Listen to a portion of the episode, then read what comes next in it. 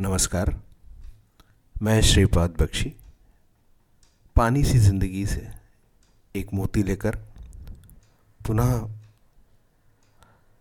प्रस्तुत कर रहा हूँ आपके सामने। बढ़ती उम्र के साथ मानव मस्तिष्क पर होने वाले प्रभावों पर जॉर्ज वॉशिंगटन यूनिवर्सिटी में एक अध्ययन हुआ और उसके बाद प्रकाशित एक लेख पढ़ने में आया।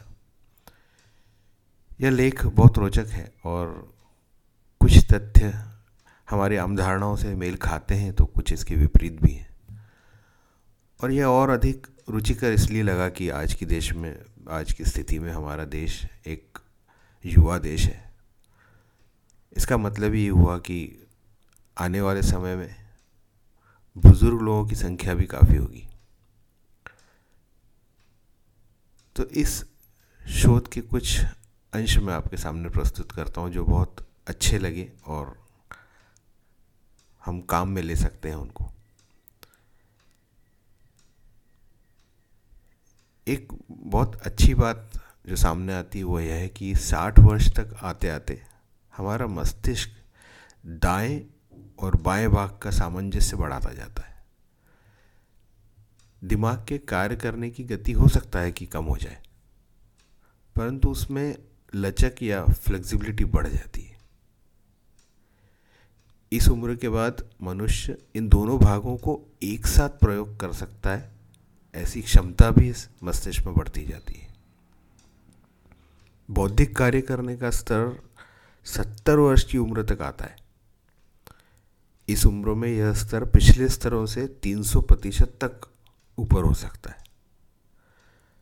साठ से अस्सी वर्ष तक के जब दिमाग कोई रास्ता चुनता है, कोई निर्णय लेता है तो वो ऐसा निर्णय लेता है जिसमें ऐसा रास्ता चुनता है जिसमें ऊर्जा का व्यय कम हो। मानव शरीर इस धरा पर निर्मित सर्वोच्च कृति तो है ही, पर उसमें भी मस्तिष्क और भी महत्वपूर्ण है। और इस पे अभी भी बहुत सारे शोध कार्य किए जा रहे हैं। इन शोध कार्यों से भी बहुत सी विशेषताएँ हमारे सामने आती हैं।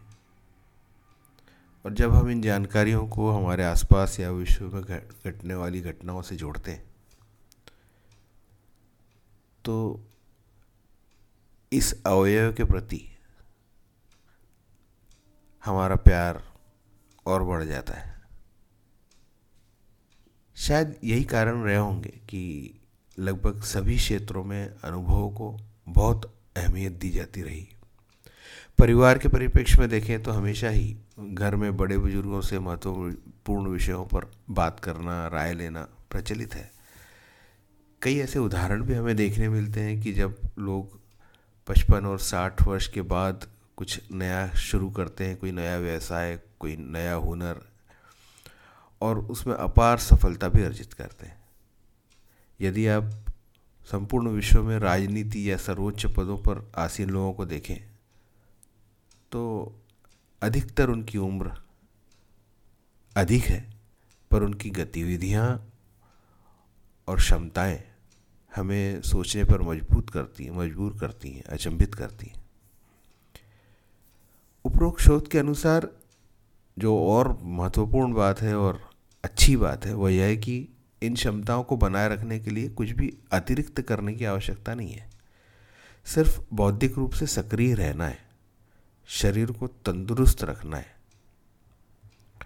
जो आवश्यक नहीं है, ऐसी बातों को दिमाग से बाहर निकाल देना है। हो सके तो अकेले न रहें।